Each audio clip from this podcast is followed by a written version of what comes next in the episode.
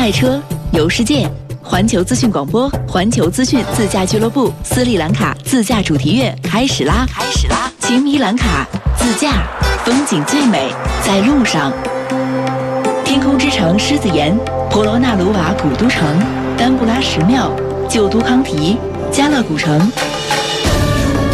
想去宝石王国当回真正的土豪吗？想乘越野驰骋原始森林？想与本托塔海滨来个浪漫约会？与环球资讯广播相约斯里兰卡吧！自驾热线零幺零五幺二六零四零零零幺零五幺二六零四零零。打开一本书，看见一个时代；遇到一部电影，找到曾经的自己。那些电视剧里的人物，正在和我们一起变老。而一首老歌，让你听到的绝不只是旋律。环球文化圈汇聚世界各地的文化营养，文化滋养心灵。环球资讯广播，接下来您将收听到环球文化圈。十一月二十一号，狮门影业的巨制《饥饿游戏二：星火燎原》登陆北美院线后，首周顺利斩获一点六亿美元票房，成绩喜人。影片不仅在票房上取得胜利，口碑上也超出前作，大部分外媒都对续集发出赞扬之声。比前作出色的续集电影并不多见，《饥饿游戏二：星火燎原》有幸成为这样一部电影。而在中国内地，这部影片也以首日近两千万元、首周八千万元的票房成绩，成为当下国内上座率及观影人次最高的影片之一。特别是看过《饥饿游戏》的观众，一般都认为此续作有突破、有惊喜。那么，影史上还有哪些电影续集的成功例子？哪些又是典型的狗尾续貂呢？本期环球文化圈，我们就一起来关注那些电影续集。环球文化圈每个工作日十一点到十二点首播，次日凌晨三点重播。无论我们探讨哪个话题，都欢迎你的互动。我们的微博是环球文化圈里的慧慧，登录新浪微博来发言吧。环球文化圈，让文化有温度、有深度。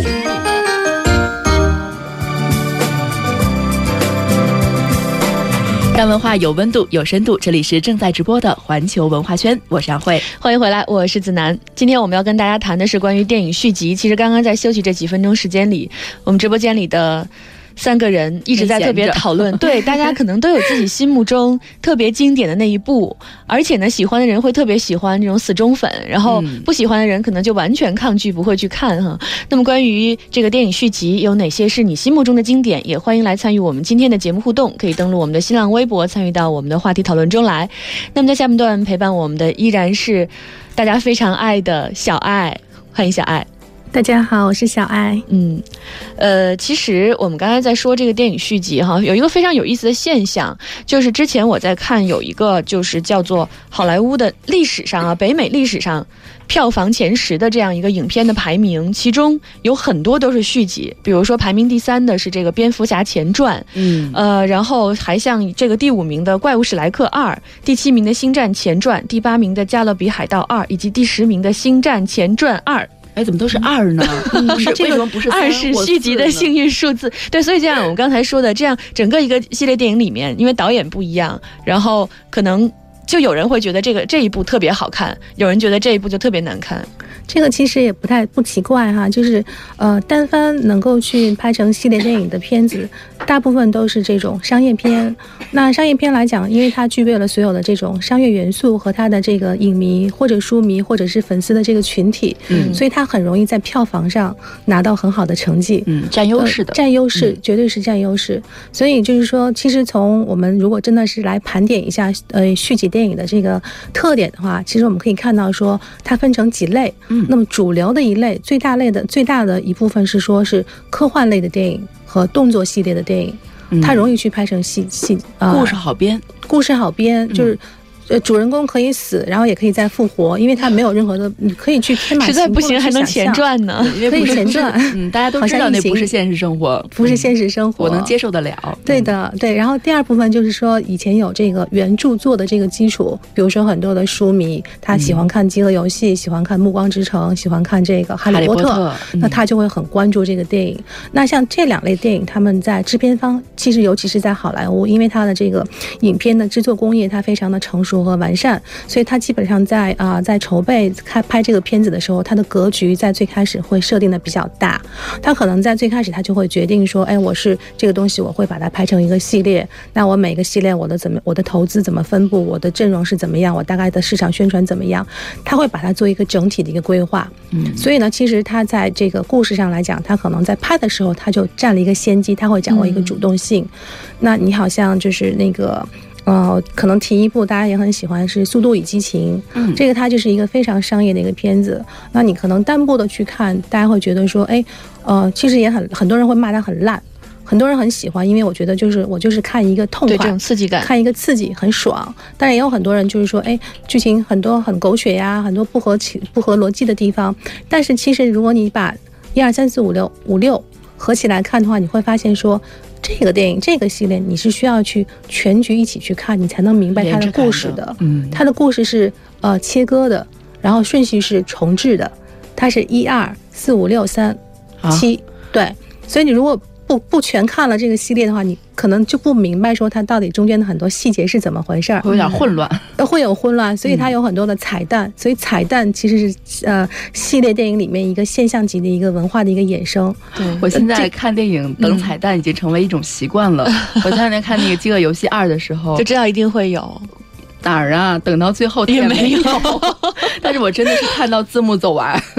对对，所以这个也是，就是好莱坞的这个比较成熟的电影工业。带来的一些新鲜的一些东西，那你像那个漫威，它旗下它有五千多个超人、超级英雄。那像我们很熟悉的什么钢铁侠呀、蝙蝠侠呀，然后去年非常火的美国队长啊、雷神呐、复呃复复联呐、复仇者联盟啊，其实都是这些片子呢，其实都是我会有彩蛋，然后会有这种各种呃去抓你眼球的各种小手段，嗯，那你也都会很喜欢，嗯，而且你在看这一部的时候，你已经能想到下面还有。对对对，所以这这些片子它就很好，其实是很好编，你知道吗？嗯，反而是那种是我想说的第三种是比较少见，就是说它是 base 在这种正常人的这种日常的生活，呃，比较偏文艺片范儿的或者是剧情片范儿的，它反而不太好编。编得好的，你剧情可以往下走，你可以留住并且吸引更多的观众。如果编得不好，就编成了狗尾续貂。那我自己比较喜欢的是一个，呃，很多人也比较喜欢，它叫 Before Midnight。爱在午夜降临前，哦，这个可能大家一听就会想到说，它的前两部前身，一个是 Before Sunshine，嗯，爱在黎明破晓前；Before Sunshine，爱在黄昏日落时，然后是爱在午夜降临前。哇，它一听就很文艺的真的是很文艺、很浪漫吧？很文艺、很浪漫的故事，真的很难有说拍续集。而且这个故事他拍了十八年啊！对，这个他的导演叫 Richard Linklater，他是 base 在他自己的一个真实的经历。那如果是主人公是两位主人公是一直拍了十八年吗？一直拍了十八年。那他们基本上是从年轻谈恋爱一直谈到了老年吗？你真的可以看到他们从非常年轻、非常呃有活力的状态变到了中年，可能脸上也有也会有皱纹，然后可能。呃，面也会面部也会稍微的有一些松懈，但是整体看下来，你会感受到，就是说，啊，导演他想呈现的那个那个东西，就是说，爱情到底是什么，浪漫是什么，天长地久是什么？那在我们的两性关系当中，我们怎么样去维护我们的这种这种长久的这种爱情？我们需要什么东西？他其实用了十八年，他是来讲这个故事。嗯，相爱容易相守难，对，而且大家跟着演员一起变老。就是观众老了，演员也老了。对，而且因为他这个故事呢，他很特别，就是说这个 Richard Linklater，他他是自己在以前年轻的时候，他和一个就是他有一次艳遇，和那个女孩有过一晚上的一个很好的一个感受。然后他们两个就分开了，因为长距离恋爱，他们俩就分开了。但是最后呢，就是说他觉得还是不能释怀，所以他把他的这段激情，他把它拍成了影片。然后很传奇的就是说，他的这个呃真实中的这个女孩，在他第一部片子开拍之前的三个月出车祸死掉了啊。对，所以本身这个。故事背后就有很多就是让大家很很容易去投入情绪、投入感觉、感情的地方。所以呢，就是说很多影迷在看这个整个这个系列的时候，他们也是把它当成了一种就是说对自我的一种对对身边的人的一种一种一种一种反思，就是说。我我怎么样去珍惜我身边的这一位？嗯，在对看这部电影的时候，也能找到真实的自己。对，而且他拍的非常的美，非常的美。他其实也是很多的那种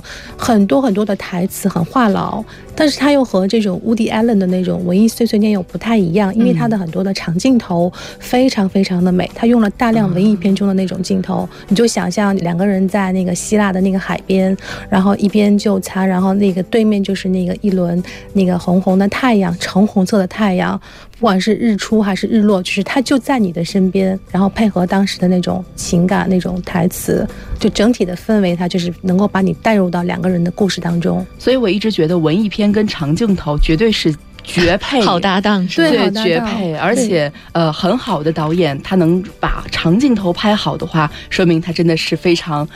有有底蕴的，底蕴或者说是有能力的这样一个导演。嗯，所以这种系列电影的话，它如果故事能够往下去去延续，而且有逻辑性，它就很好拍。但是有一种就是说会比较让人失望，比如说我们要谈到我们自己身边的电影，嗯、我要讲《英雄本色》，很多、啊哎，但是你如果说《英雄本色》的续集不好看，相信很多的粉丝会很生气，因为大家都把它看作是吴宇森就是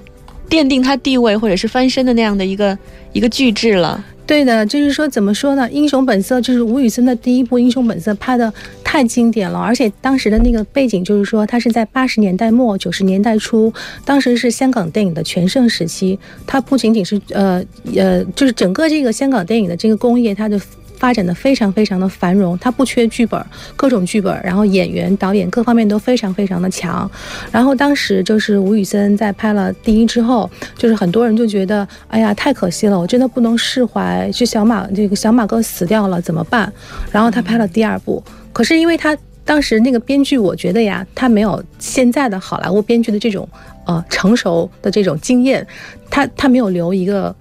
没有留一个一个开口，他第一集就把主人公写死掉了，所以第二部怎么办？第二部他就变了一个，还是还是周周润发来演。但周润发演的是小马哥的一个孪生兄弟，嗨，对于这样的一个设定，就是很多人就就有点不能接受狗血是吧？就很狗血，就就比如说很多人看到最后还是不能接受，说怎么生搬硬套的出来一个孪生兄弟，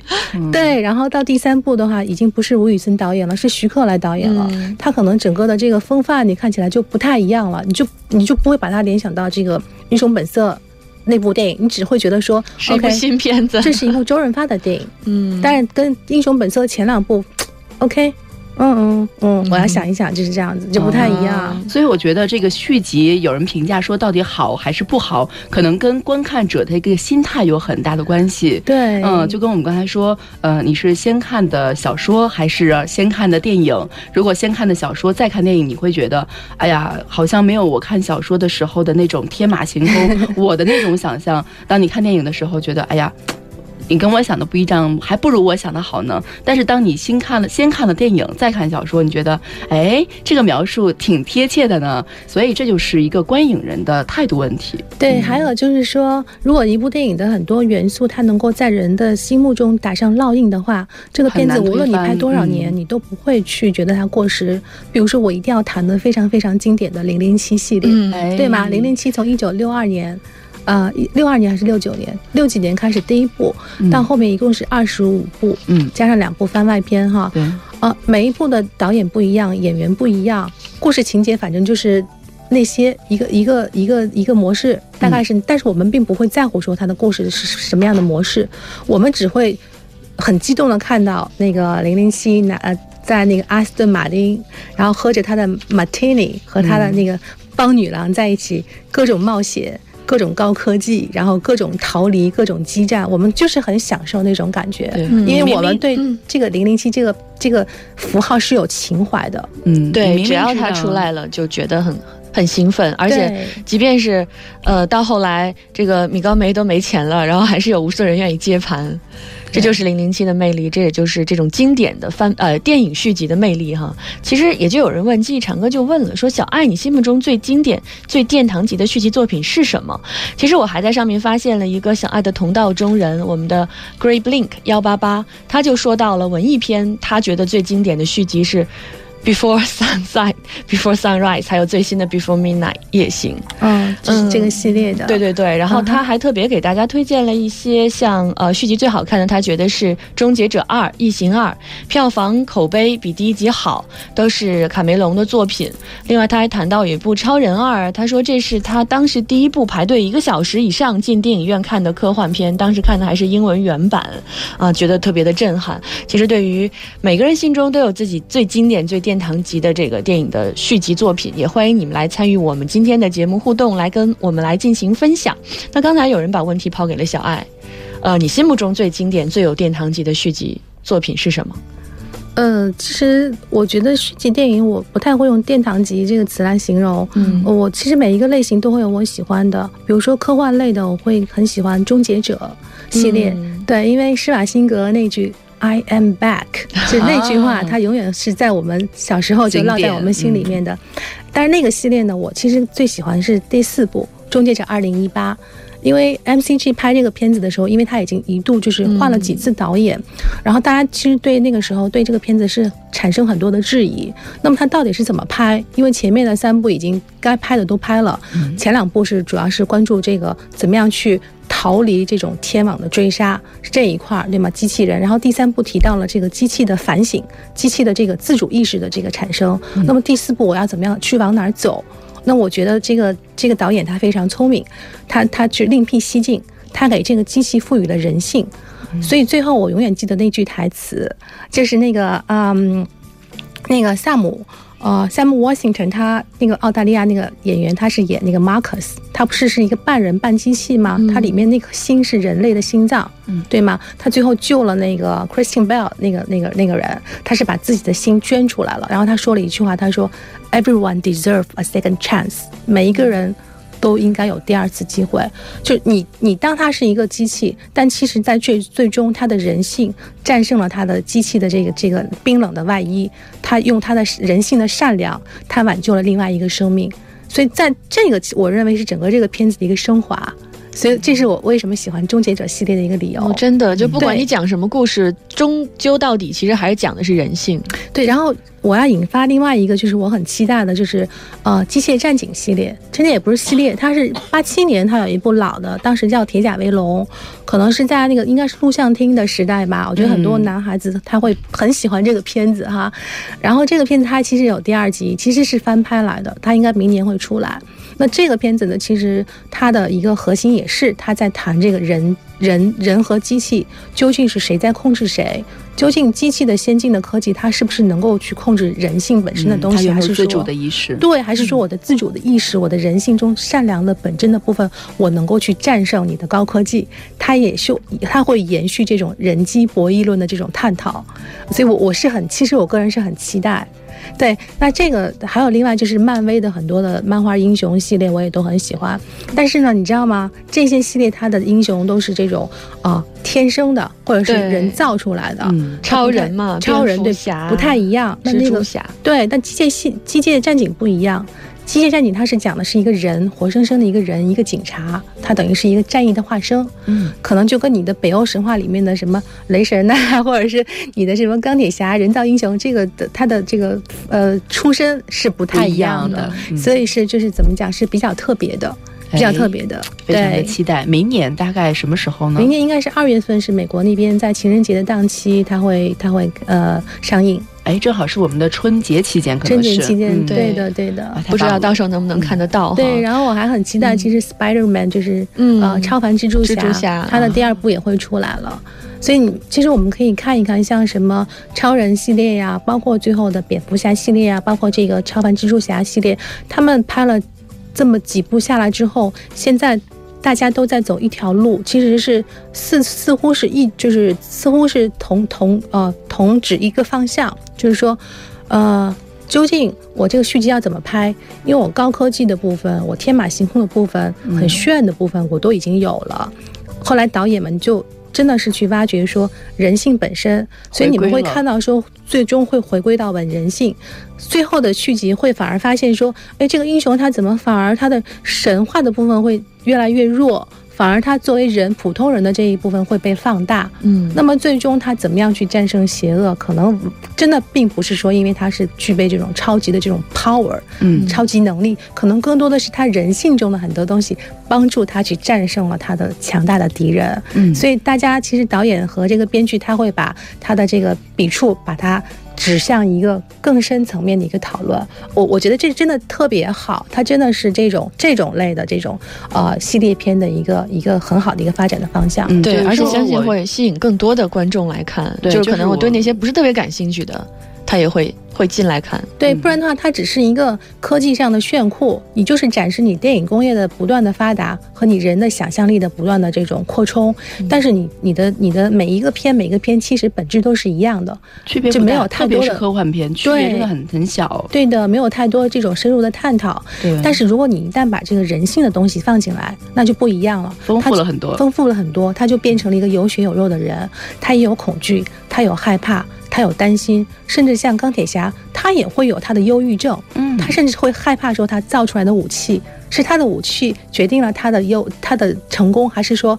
决定了他的未来的这种失败都不一定。所以他有了一种逆向的这种反转的这种思考和探讨，所以你会说反而会觉得哎更想去看它结果会怎样。嗯，对，所以我这次看那个《饥饿游戏二》的时候，呃，说实话，我觉得蛮欣慰的。就是这部影片在国内的上映，它分了二 D 版，呃，它只有二 D 版。对，因为我上次真的是被痛恨假三 D 的人对那个《金刚狼二》的假三 D 给整坏了，你知道吗？嗯说哎呀，二 D 版那就看吧。其实还真的发现，即使是二 D 版，但是你的呃，可能你也会觉得故事情节可能貌似有一点点的狗血，但是当它最后你会发现，呃，所有这个主角的光环，一切全部去掉，然后人类开始反抗这种暴力的统治的时候，你会觉得啊，电影升华了，然后你觉得我今天坐在电影院里值了。对，情节还是胜过了特技哈。对，它其实还是有一个故事在背后嘛，因为电影它真的还是需要你讲一个故事，对其他的还是一个形式，对吧？除非你就是去看《